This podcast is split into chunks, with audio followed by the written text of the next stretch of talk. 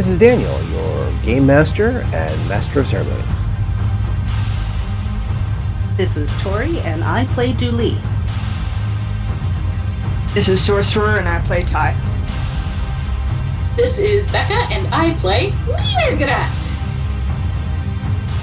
And this is Odyssey, a Babylon 5 story. Welcome aboard.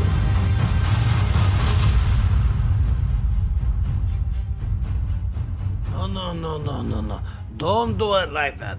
No. That's not how you work with the recorder. Don't do that way. It's very simple. You have to look at it the right way.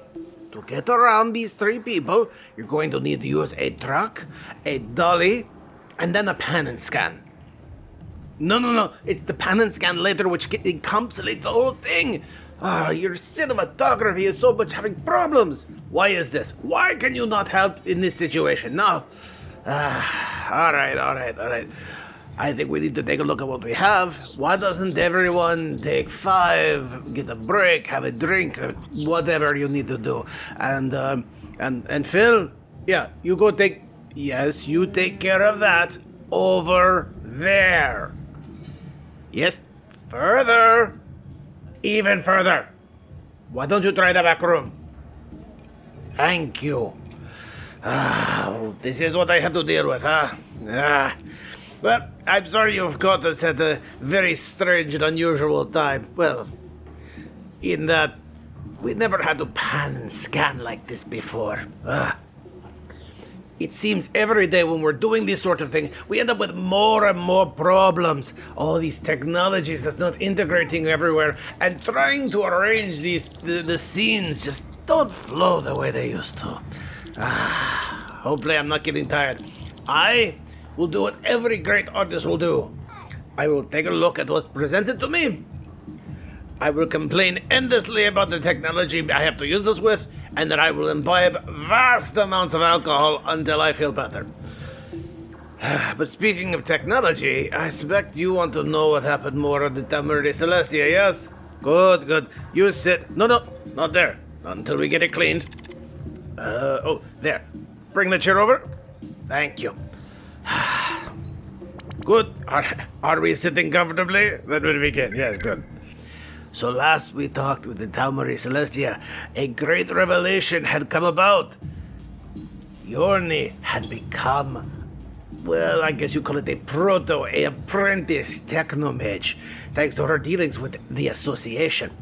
And Dooley and Neograt went to go follow Yorni to find out more about this strange new person, who turned out to be a Technomage hiding on board the whole time.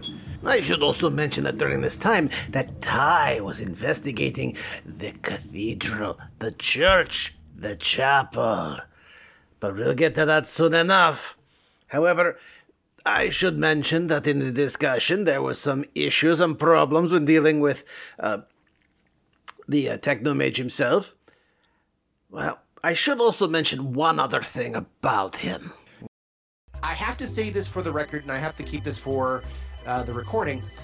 When I initially introduced him, I introduced him as Scrab. However, I had read the wrong line and realized that I'd already used that line for a previous character, so I had renamed him in the interim as Edland. So this will be, from this point on, you'll refer to him as Technomage Edland. I suppose you can try for Ed, but I imagine he'll be annoyed with that. So yeah. What'd you say, Ty? I don't remember that. Yeah, fair enough. Yeah, it's that guy with the thing and the who cares? Soup guy. Yeah. Soup guy. So, yes. She wasn't even there, so she doesn't know him anyway. But well, this is where it gets even more interesting because when you guys went into the room with the Technomage, the door closed behind you, but not in the "pff, you are sealed in with me," but more of the "close the door, you're letting the air in, you're letting the draft in," in which it then closed. No problem. And you guys started having a conversation with Edland, which was kind of sporadic and unusual and weird questions and answers. At the same time, however... I think answers is being a little generous. Yeah. There were a couple. But at the same time, Ty had had enough. Somebody had walked up in essentially a bowler hat and a mutton chop mustache, older guy, kind of portly, with a cane, who said, "Oh, did you want into the chapel?" And Ty went, "Yes, I want in." And they said, "Well, as I relieve myself of the debt I have to you, I will bring you in." And Ty didn't know or did not care what this debt was, until eventually kind of asked, "Who is this person?" It was Wagner in a human body, in what you can assume is his original body, because he was, when he came back through from the past, he was a Bracari female. Now he is an older human male.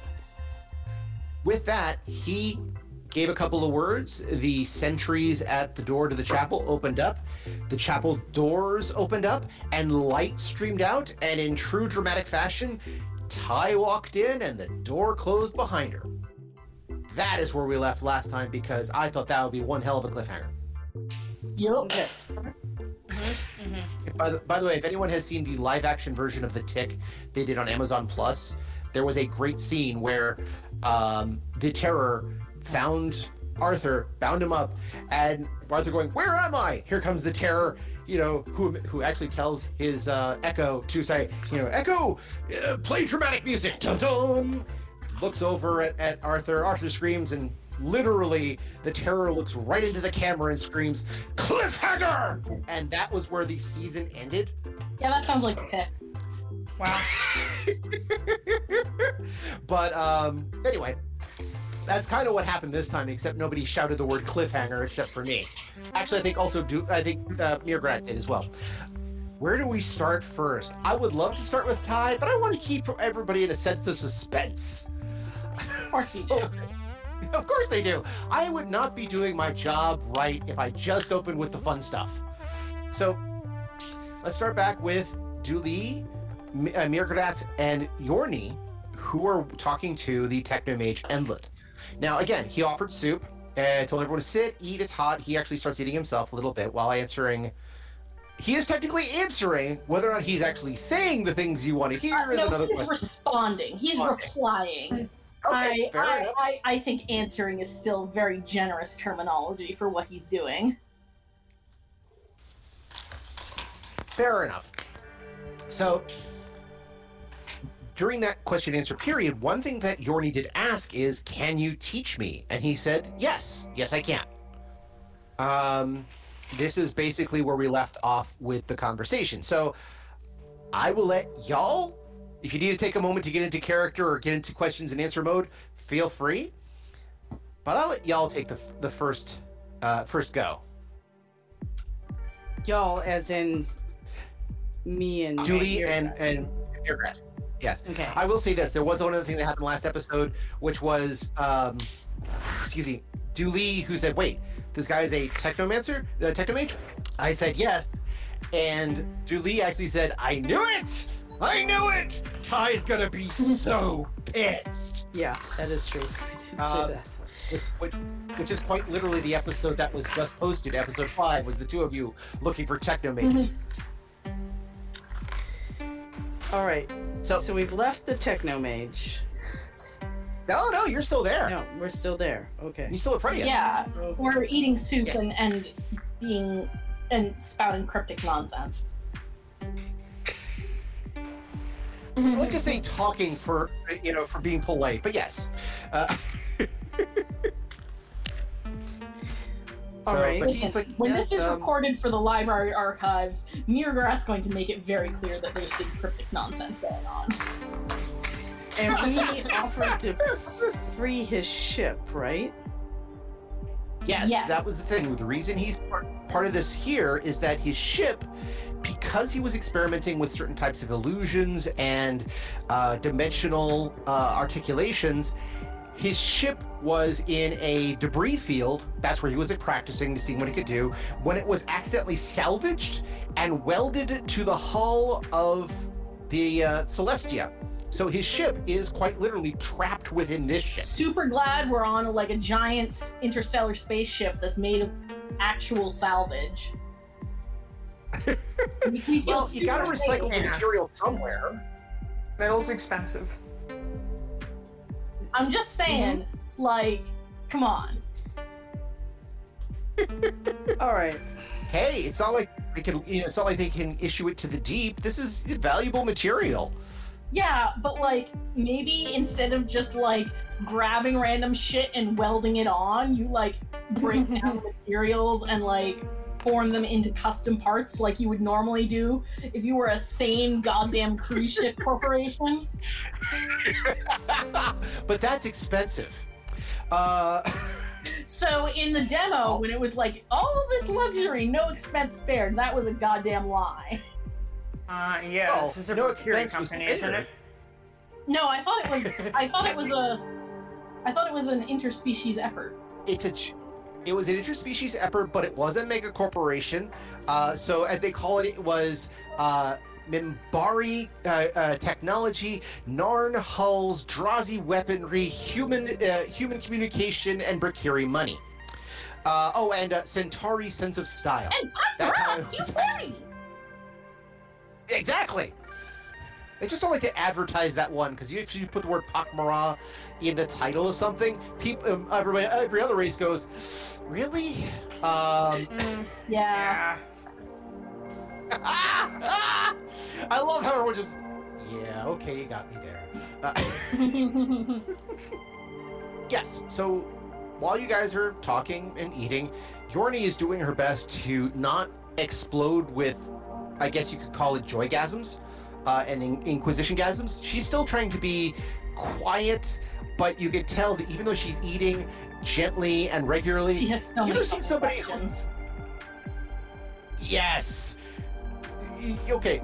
Do you ever see somebody who, while they're eating, their food shakes ridiculously and not because they're scared? Yes. That's what Yorni's doing right now. So the questions don't come out. Something like that, yes. So, like I said, he's just sitting there. He's eating. He, he seems to be very patient and waiting the situation out. But he seems to be enjoying his food. All right, I have some more questions if I could. Oh, please. Do you know where we are? Like where the ship is? I think so. He closes his eyes for a second, raises his hands into sort of this glyph pattern, which he then pulls apart like a scroll, which then goes into blueprints, which then three-dimensionally expands into a holographic representation of the area. And he goes, all right, I think here, touches somewhere on the map. That's the edge of Vorlon's space, if I'm correct. Now over here is where we are, and where we started from was about here. He kind of, every place he touches, he leaves a little glowing mark that stays there. Okay. And you say that so if we release your ship, you're gonna go home?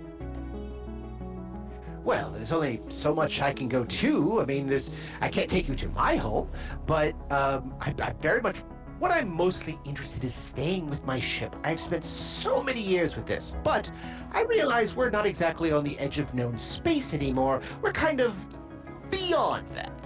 And while many of my brothers and sisters would love to cherish the opportunity of investigating certain things, I myself have understood that things are weird out there. And we honestly should be taking time to figure out how best to situate ourselves and everything else. But, that's also a y'all problem, but I'm just trying to be of help.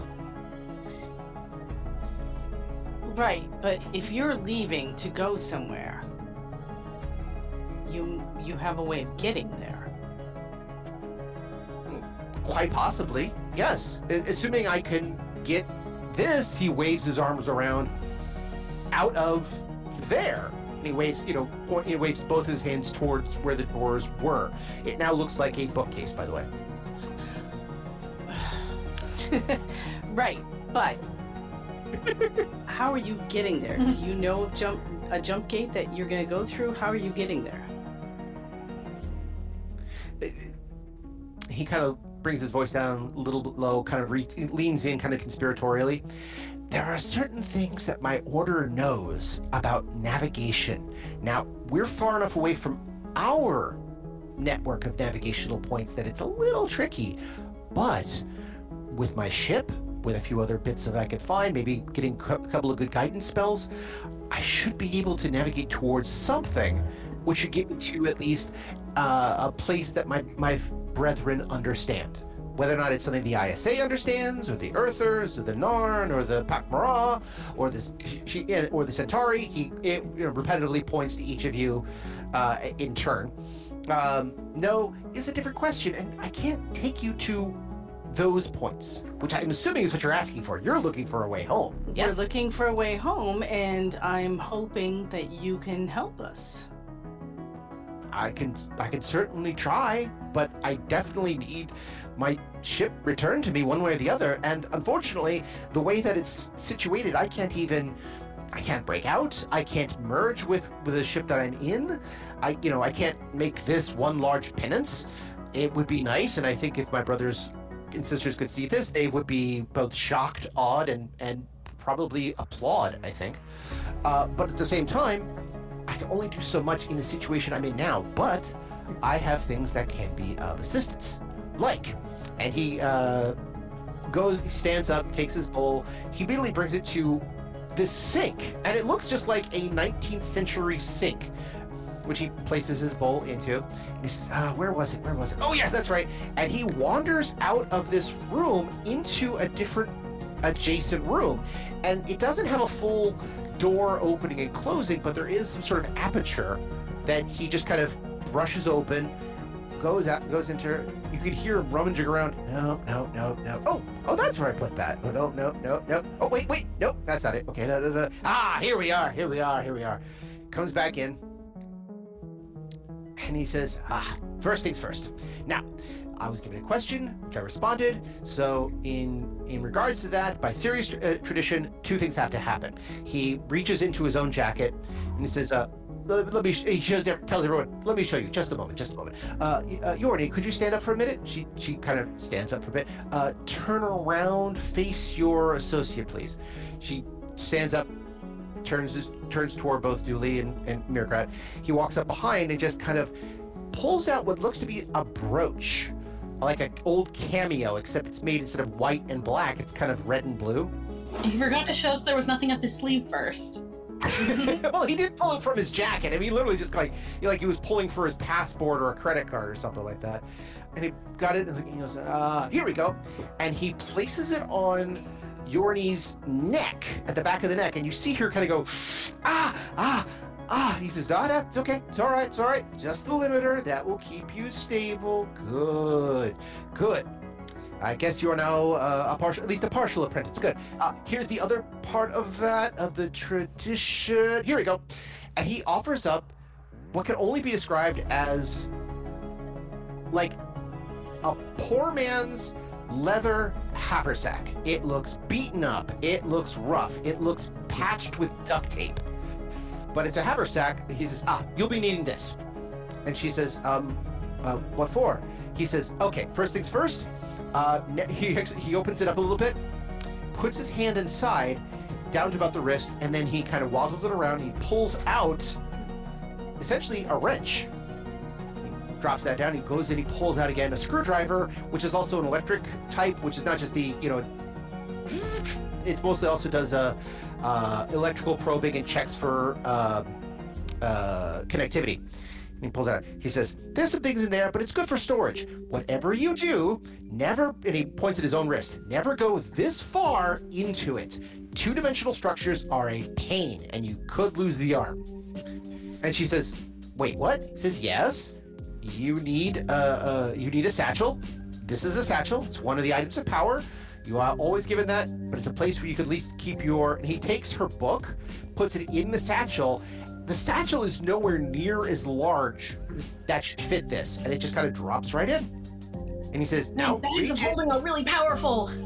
It's not, he says, now just, reach it. He says, not farther than the wrist. She reaches in, she kind of rummages a little bit, goes, pulls the book out, looks at it, flips through it.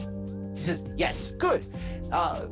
We'll talk about the ramifications of two-dimensional theory on a three-dimensional plane at a different time, but we're going to talk business right now. Please. She puts, he says, put that away, please. She puts the book back in the bag, slunks the bag over her shoulder, where you're fairly certain it's going to stay. And then she sits back down. She says, okay, good. Now, that's taken care of. Good. Now, so... back to your question. This, as you see, can showcase some of the great abilities that my kind can do. Now, we do embrace the idea of mystery. We just can't tell you all our tricks. One, it's no fun. And two, as you know, any technology that your species isn't prepared for tends to explode in your face and take hundreds of millions of lives with it. So you'll forgive me if I limit your exposure to what we do. Okay. I will never forgive you! What did you say? I will never forgive you! Oh, well, that's perfectly fine. He then goes, he then actually says, in perfect Pak'ma'ra, which is very difficult for a human. No, it's impossible. You need throat plates, but I assume he has some kind of modification. Where he just kind of opens his mouth and out comes a Pak'ma'ra, which is essentially saying, whatever the Pak'ma'ra equivalent is of, I absolve you in the name of, etc., etc., etc. I don't know Pak'ma'ra culture that well before I could say such phrases, but you get the idea of what comes out of his mouth. I make a gesture with my face tentacles, which most people are not going to recognize, but I am flipping him off. Okay. I am a fucking librarian. He doesn't have the authority to absolve me of anything. True. But he laughs a little bit. Good to see the good old-fashioned Pak'ma'ra humor well in place. I like it. Anyway, yes. So he sits back down. He pulls out a pin and promptly puts it in his mouth like he's chewing on, like he's smoking a cigarette. And says, so, okay. So here's my problem. Now, I negotiate with you for the answers to three questions, and you wanted me to free your ship. Mm-hmm. The answers you gave me are not nearly as useful or take nearly as much time as it will to free your ship. And I'm not the one who can free your ship, ultimately. I need to negotiate that with the commander, or acting commander. I have to give him a little more. Can you help us out of this space into some area of known space or not? He sits back, he puts the pen back in his mouth like like J. Jonah Jameson sucking on a cigar. I mean, literally, it's just that same sort of image. He says, and he takes it out again when he talks. He says, while I can help with some things here, I don't think even your commander has the ability to get to unweld my ship from the bulkhead. Why ask? Allow me to see what I can. We can do it. We get enough engineers on this. Well, I don't think... He says, well, if you have enough engineers, I can see what can happen. I'm more than happy to take that risk. Think of me as a Merlin in this situation. Allow me to point you in the right direction, so that way I can keep to my vows of mystery and secrecy amongst my brethren, but also assist you in the same way. Does that bode well for you? No, it bodes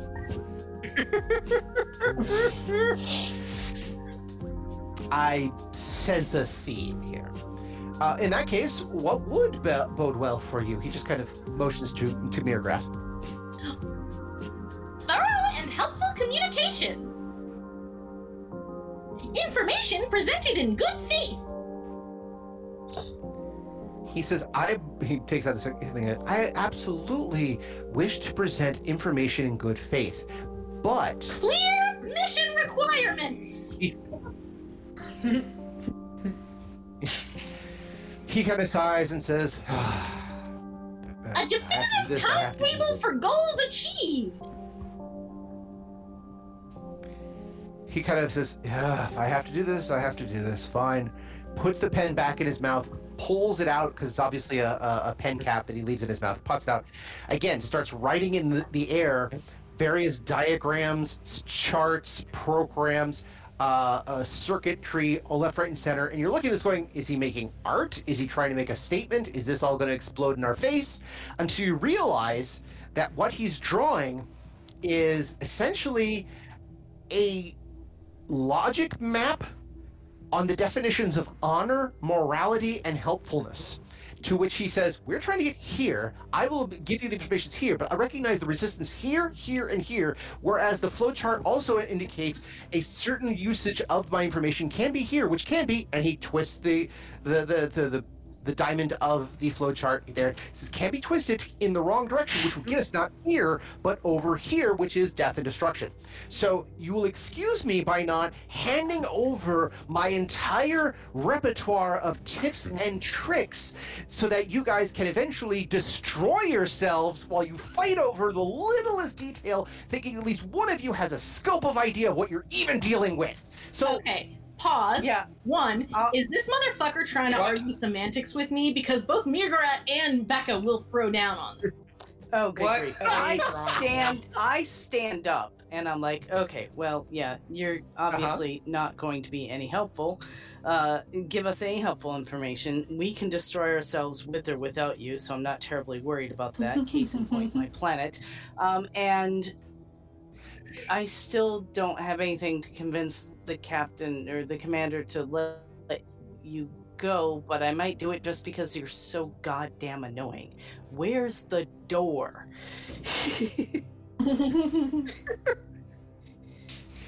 He points back at the bookcase. I believe you're looking for Pride and Prejudice. Margaret, do you want to stay and argue with him? Give me just a sec. There's a thing I have to look up. Okay. And then I'll look at Yorni and say, you're welcome to stay. She goes, Mistress, please, I think this would be helpful in the long run. I think, again, his information, he's eccentric, he's weird. I get that. I have been around eccentric and weird my whole life. I'm Centauri. Yeah. But look at what he's already offered you. What has he offered me? Because maybe I missed it, but I don't think he's offered anything. She turns to... Go ahead. Go, Becca. Sorry. No, please continue. Okay. She turns to Edland and then back to Dooley. He just gave us a map of where we are. He then gave us coordinates. We knew where we were. That doesn't help us. And what can you do with coordinates? Unless there's a gate, I don't know. Triangulation! Okay, but we know where we are. That's not the problem. The problem was we're not near a gate. We can't get anywhere. Yeah, the problem is not where are we. The problem is can't get there from here. In one lifetime. He then says, yes, as I said, there are networks within my network that I may be able to utilize to get you in the direction you need to be. I can't take you to my home. That is forbidden. I can, however, at least try to get you on the right track to where you need to be. Yeah, that is true. But there's a lot of ifs and maybes and, you know, in there. I can talk to the captain and see about getting your ship free. I can't do it myself. So that is what I'm going to go do. I'm not asking you to take out a screwdriver. I'm not asking you to break out a welding kit and go out EVA on the hull and start carving away. I could do that. I'm just asking for assistance in the right direction, and I'm doing this at the time as was foretold because of her. And he points right at Yorni. So Mirgarat is going to draw themselves up to their full height, which I have no idea. Which is very tall. It is? Okay, cool. I'm not used to that. Same. Yeah. All right. So Murad is going to draw themselves up to their full height, and they're going to point at what's his face, Scrab. Oh no, his name is Edland. Scrab Edland was what I had previously. I realized it was Edland. Edland. So E-D-L-U-N-D. So Mirat's going to point at Edland and say, "You Technomage, who believe that sharing this information would give us the power to destroy ourselves, you do not know that the Pak'ma'ra already created the weapon that would not just destroy our own culture, but bring the entire galaxy into disarray. We had the power once to destroy everything, and we chose not to use it. The Sixth Council determined that the Quantiplasmic Hyperspace Eroder would never be used, and the final act of the Sixth Council was to determine that the Council may never reconvene. You, who rely on your implants and your magic, you underestimate the people of this galaxy, and you, in your refusal to share information, show only your ignorance of the things around you. Good day, sir!" And Murderat's going to leave. Yeah. Okay. And that's canon, y'all. Page 31 of the Pak'ma'ra guide. Handbook? I assume you just made that word up. No. It is canon that the Pak'ma'ra created a weapon called the Quantiplasmic Hyperspace Eroder that was designed to simulate the thing that Sheridan did, and was able to collapse hyperspace boundaries upon an area of space. Sheridan did this? No, the Pak'ma'ra created this. Okay, you said something similar to what Sheridan did, and I went, what? Yeah. Holy returned Sheridan did this against the Shadows to collapse hyperspace boundaries upon an area of space. After testing the weapon with unfathomed success upon a Drak carrier group being blockaded by Centauri loyalists, all of which were utterly consumed by the dimension-tearing weapon, the Council of Deliberations came together to forever ban the use of the weapon and the forming of further councils of judgment. So not only did we ban the use of the weapon, we banned the formation of the council that would be able to reverse that ban. So, fuck this fucking Technomage for thinking that we're not capable of recognizing when we have the power to destroy ourselves. He says, "That's very good. That's very wise of the Pak'ma'ra." Yeah, Mirgarat's already left. However, you've got to get through the door first. He says, "Yeah," but he says, "That may be true, but can you say the same for any motions to Dooley or to other people on this ship? Can you assure me that every last person in this ship will not take this knowledge and pervert it to their own use? I respect you of the Pak'ma'ra. I respect that you had the wisdom and forethought to have such a weapon and ability and say to yourself, yeah, this isn't a good idea. You did not even know about that. You respect us now because I told you. You know nothing about the Pak'ma'ra." He says, and now Mirgarat is saying this on their way to the door, and then they will leave. Mm-hmm. Yeah, it says, "I'm a Technomage. I'm not God." Mirgarat's going to poke their head through the door. We know. Oh, there's no door yet. Remember, he pointed the bookcase and he says, "I believe you're looking for Pride and Prejudice." There's no door yet. It's just a bookcase. Listen. Murderat. I hope this guy enjoys airflow.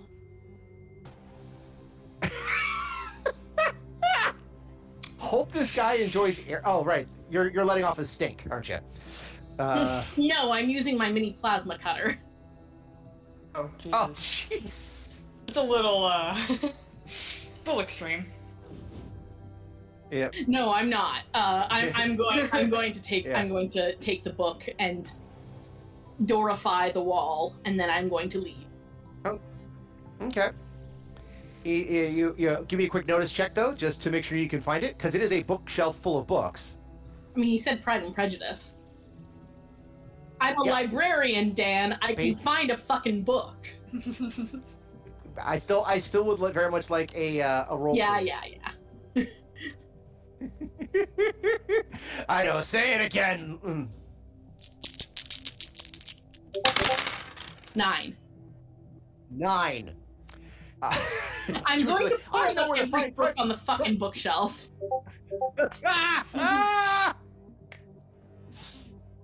So you're like, nope. He just sits back, kind of says, "Oh, very well." He stands up, heads over towards the bookcase. He motions for Yorni to say, "Come back at another time. I believe you know the correct words. If your mistress requires you, you may stay. But if you ever wish to learn more, you know where to find me." She says, "I'll be back." He says, "I believe so, and I wish you the greatest of wisdom upon your journey." She just bows again. I will. And then he goes over to the bookcase as Miragrat is promptly just chucking books off left, right, and center. And then he looks over between the two of you and just starts laughing a little bit. I'm guessing at this point Miragrat gives him the equivalent of the evil eye, and Dooley just kind of looks... Miragrat doesn't even turn. Miragrat just keeps chucking books behind them. Mm-hmm. And he just literally points at Miragrat and then at Dooley. Pride and Prejudice, and then promptly pulls a data crystal out from behind Dooley's head, and he says, "Bring this to the captain or whomever. See if it's any use. If it is, you know where to find me. I'm not going anywhere, and I have things to build. In the meantime," he basically drops it. Since I'm guessing you don't have your hand outstretched, he just kind of drops it in your collar. He says, "In the meantime, have a lovely time." And then he just goes over and says, he literally just, he says, "Jane Austen," and then the door opens. Mirgarat's going to leave, shouting, "Sense and Sensibility was better!" Yeah, I'm just shaking my head and going after Miragrat. This guy's just too weird for me.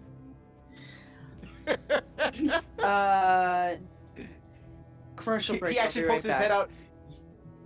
No problem. Oh, before you go, he actually pokes his head out and says, "Y'all come back now. You hear?" And then the door closes behind him. So,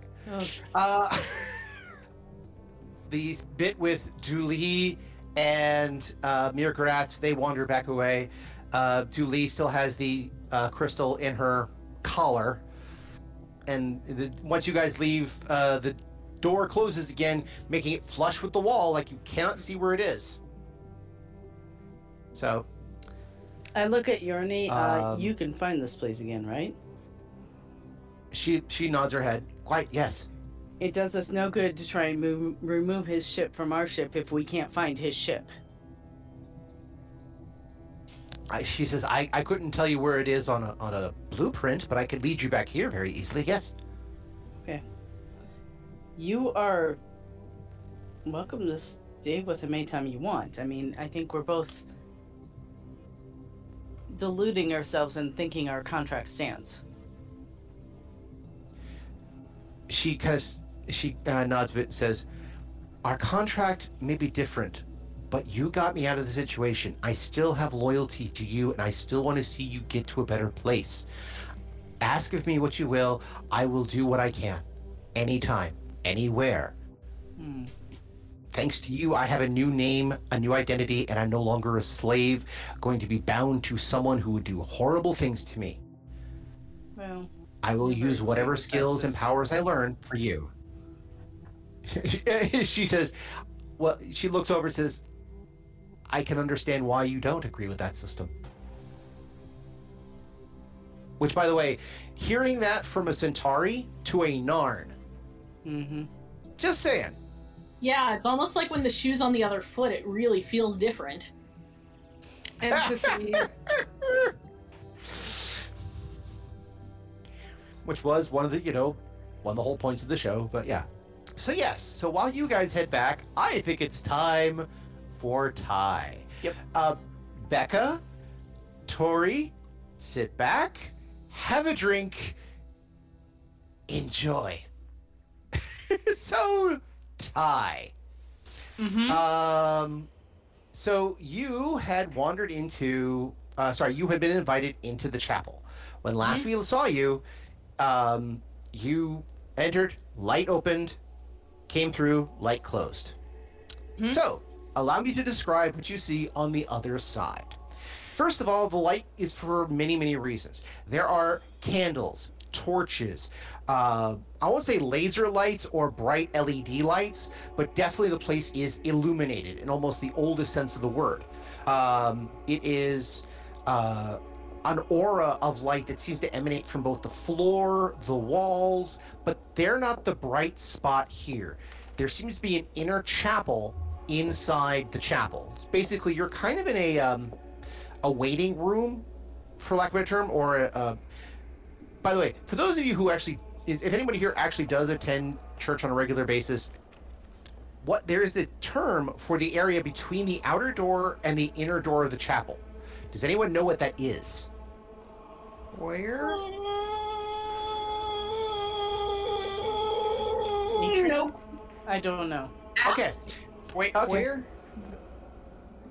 Kind of like foyer, but again, I know there's... Oh, do you not know what it is you're asking us? I don't know. Yes. That's exactly what I'm doing. I'm going to Google parts of church. Yeah, there is a specific name for it. For some reason, I thought this was a trivia thing. Yeah. Okay, so what I think it's called the Nave, actually. N-A-V-E. Oh, okay. I don't know why I know that. It just popped into my head. Okay, I have a diagram. I'm going to put the diagram in the general. Okay. All right. Oh, the nave is the central principal part of a Christian church. Okay, so you were close, but extending from the entrance to the transepts. So yes, I believe you're correct. I believe that is called the nave. Nice. There you go. I don't know that, but I just do, I guess. It was just in there. It was just in there. Yep. For some reason. Okay, so yes, thank you. I needed that word, the nave. Cool. Round 2, fight. If I ever become a director, I'm not going to say, take 2 directors. It's going to be round 1. So, anyway. I'm going to drop there it is. Either the narthex or the nave is technically the actual term. So yes. So you're in there, and there are people in various robes, a lot of white. They're in also suits that are white, or a lot of clothing that has seen a lot of bleach. And so everyone is white upon white and everything else like that. But almost all of them have a particular jewelry. Most of them are pendants, but some of them are rings or wrist bracelets, or even one person who has it as a replacement eye. Okay, that's badass.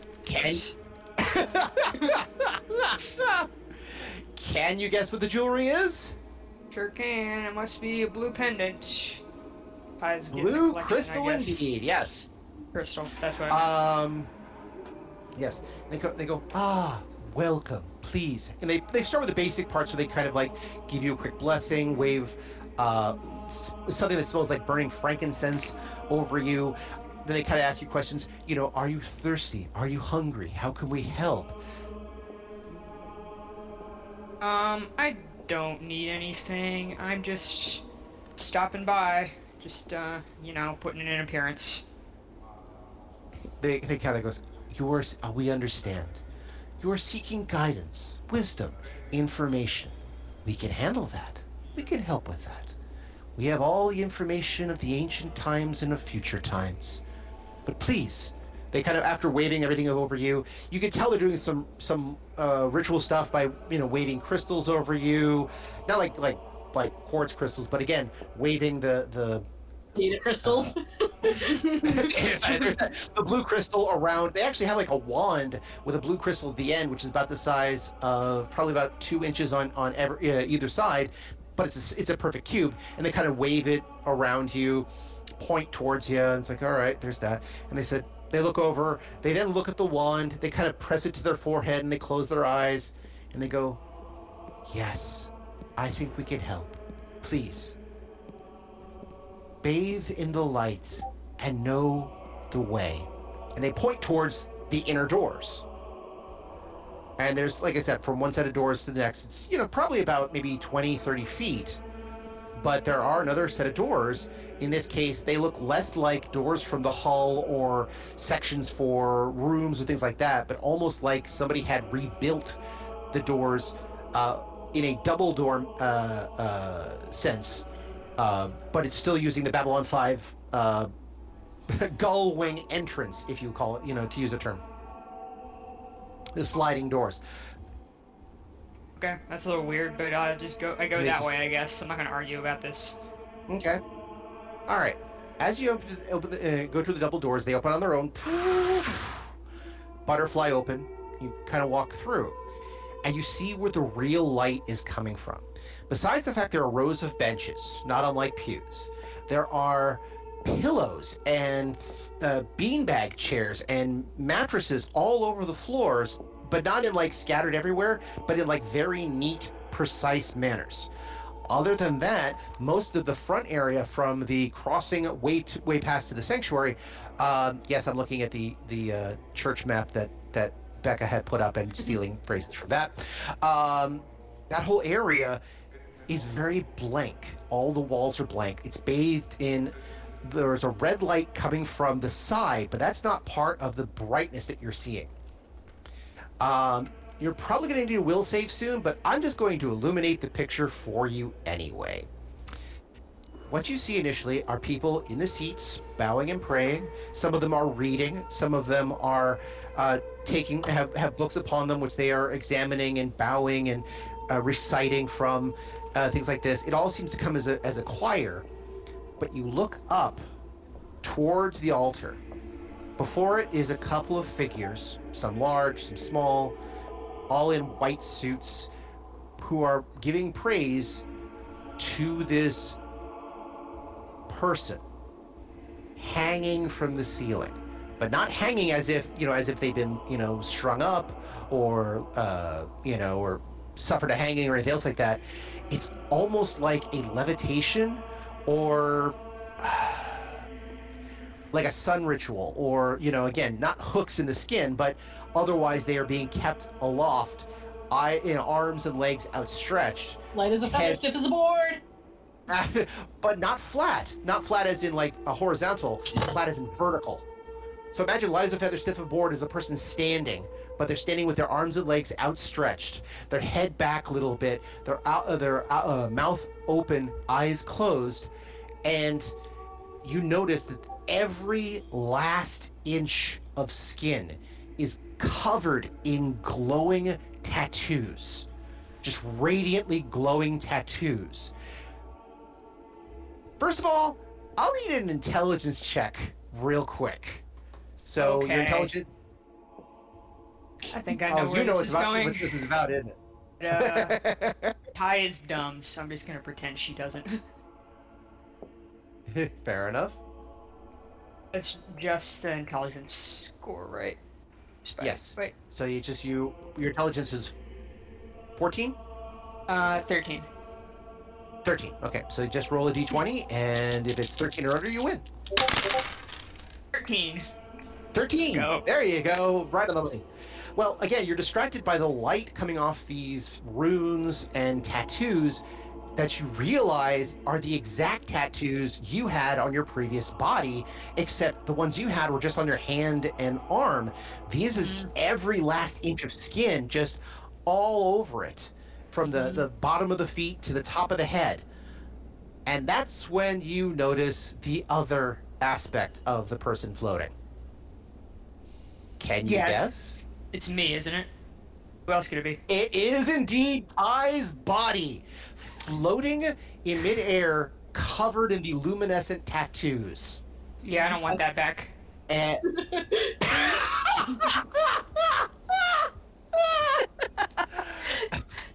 okay, not human now. Even in the 80s, there was laser therapy. Yeah, not for like weird mystic tattoos that send you through time and space. Like these are some weird. Something weird's going on here. Or body snatcher tattoos. Yeah. Like I don't know if lasers are going to help you against body snatchers. Yeah, but we know a Technomage now. I think that's a little premature, and also I don't think he's very helpful, so I don't know what you're expecting him to do. Oh, are you talking about Yorni? Because she's cool. Well, I don't know if she's technically a Technomage yet, but she might be able to help. I guess Ty is a human forever now. Because, like, unless we're talking about Yorni, like, I don't think we should be expecting help from the Technomage quarter. I think help is the opposite of the kind of things he provides.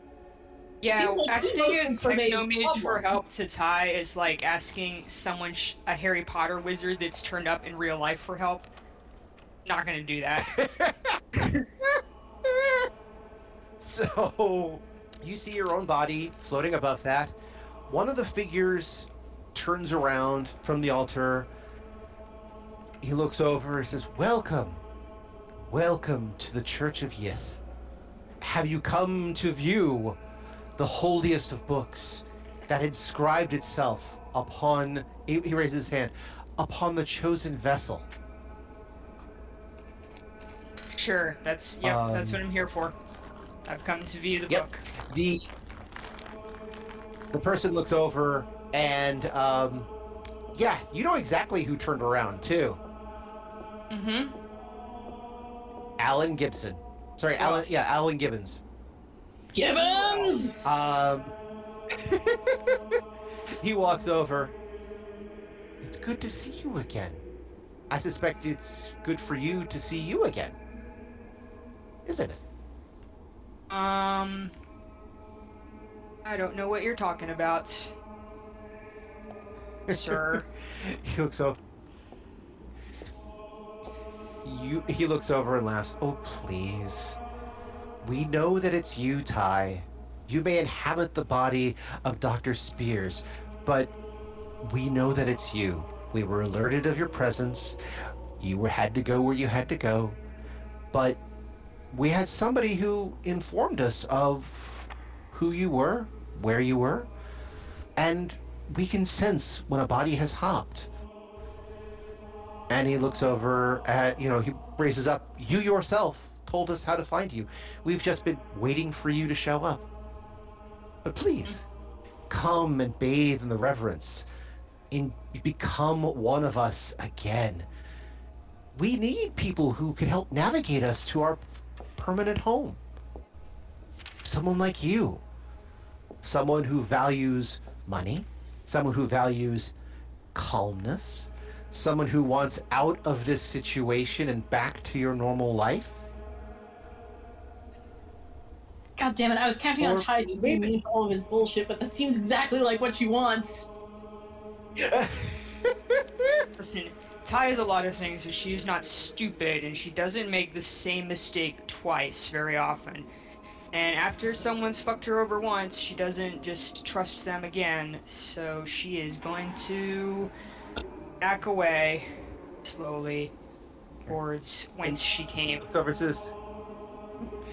over and says, "Oh, leaving? Perhaps you'd like to speak to our high priest, the once true leader of the Yith race, the great collective mind who has seen into the dark future and the distant past and knows what is to come.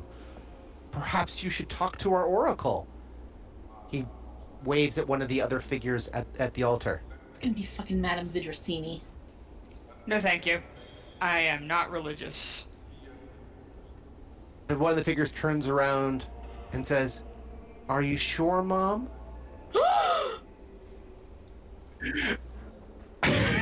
Oh, no. First of all, I know this is not my kid because he is in timeout with the one guy and the brains. Nope. I'm leaving. The oracle in Tuvo's body just bows, and he says, "I know, Mom. But isn't this also what you want? Your son brought back to normal? You brought back to normal? A life away from this nonsense?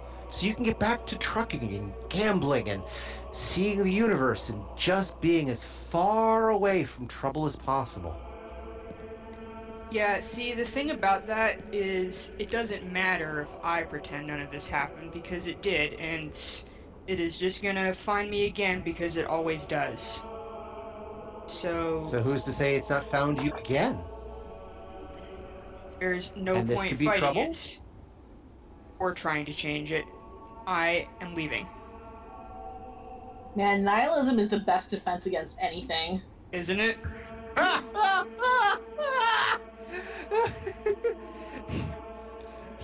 He waves and says, "The doors are always open, Mother.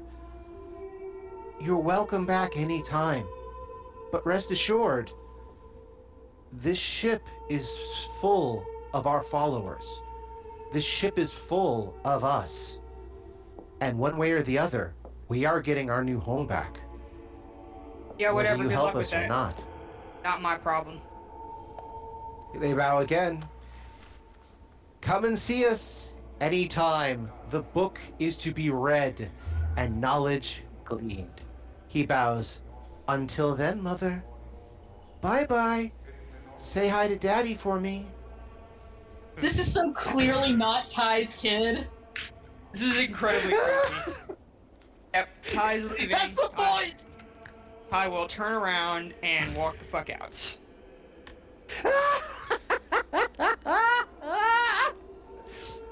By the way, I have to pause. The gasp I got out of Becca made all this worth it. For a second, I forgot that Tuvo was one of my interns. Yeah, no, Ty knows that this is not Tuvo, so she doesn't care what happens to this thing in Tuvo's body. And she's not dumb. She doesn't make a bad deal with the same guy twice. Like, come on now. Yeah, fool me once, shame on me. Fool me twice, ain't gonna fucking happen. I believe is how Ty says that proverb. Take my body once, shame on me. Take my body twice, I'm gonna have your freaking head.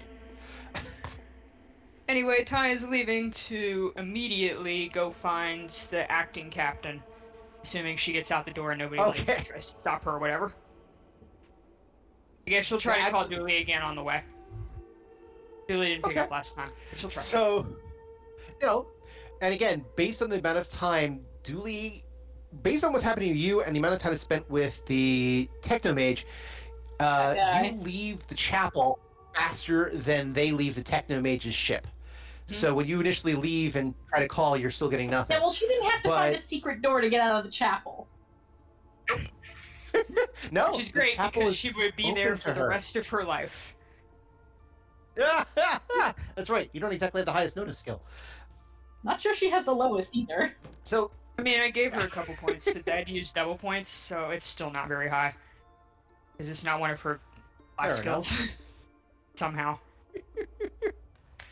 It's just how the worker... You did trader class, right? Yeah, it's trader, not worker. Mm-hmm. Yeah, it's just how the trader class is done. I don't entirely agree with it. There's all sorts of other people who are making new versions of the Babylon 5 game out there, but nothing's come out of it, so I just kind of run with it. Yeah, whatever. Yeah, exactly.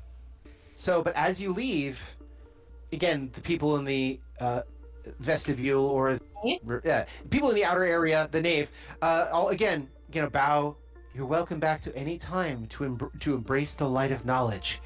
And you're like, "Get on my face." They open the doors for you. You leave. As you leave, people pass you on the way through steerage. "Embrace the light of knowledge. May the light find spirit within you. A new home awaits us all." And you're seeing these people at random.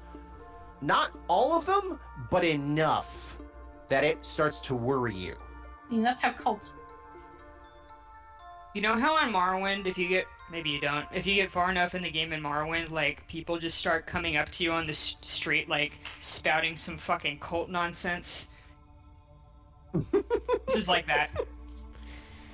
You make your way towards the captain. By the time you get from steerage to first class, by that point, Dubli and Mirgrat and Yorni have left the Technomage ship and have now, once you guys leave the bookcase and enter into the normal ship, basically by the time you get the y'all come back now, you hear? Which is obviously sarcasm, just total sarcasm. That's when you guys start hearing the chimes and beeping, and you have one message from Ty going, I'm about to go into the chapel. If I don't make it out, tell my son he's still grounded. Dooley comes out of the space muttering, "Just my luck, I finally find a Technomage, and it's the insane one." Not crazy, just a dick. Yeah, I mean, crazy we can work. I'm not sure. And there are people who have argued that one and the same. But, yeah, we get that message, and, I'm gonna swear. And,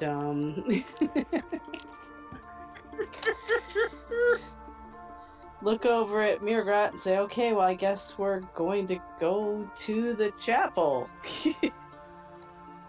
Go to the chapel. And there's your title, Dan. Go into the chapel of the cult. I'm going to continue calling Julie on my way to the thing. Like, if she doesn't pick up, I will call again. This isn't like a one and done thing. Okay. No problem. So yes, the chapter title of Going to the Chapel is not a bad one at all. So yes, you call, depends on how we split the episode up, whatever. But yeah, so you call Dooley again and say, this is what's going on, and Dooley, actually, you get the chime as you basically turn tail away from the captain from the bridge, going, we have to get to steerage now. On the way towards steerage is when you hear the chime of, this is Ty, please pick the hell up. Okay, so yeah, we will answer this time. Yellow. Okay. I'm going to the bridge to talk this over, and it would just be more convenient if you also went to the bridge. I have something everyone's going to be real interested in. What? Wait. What were you thinking, going to that place without backup? I wasn't gonna wait. I didn't have time to wait. I'll go over it. I'll explain. You didn't pick up. Why didn't you answer the phone? I met a Technomage. Normally I would be extremely weirded out or upset by this, but I have used up my quota of emotions for the day. So that's nice for you. I hope it was lovely. It was awful. He's a jerk. Yeah, I pull the phone away or the communicator away and kind of look at it and go, fine, I will meet you on the bridge. See you there. If someone says something weird to you, just don't talk to them. Just keep walking. Pretend that you didn't notice.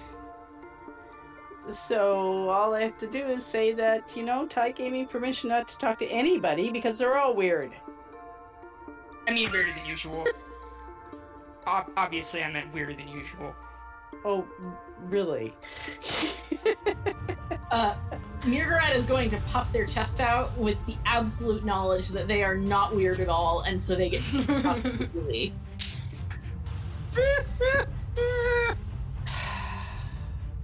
All right, we will head to the chapel.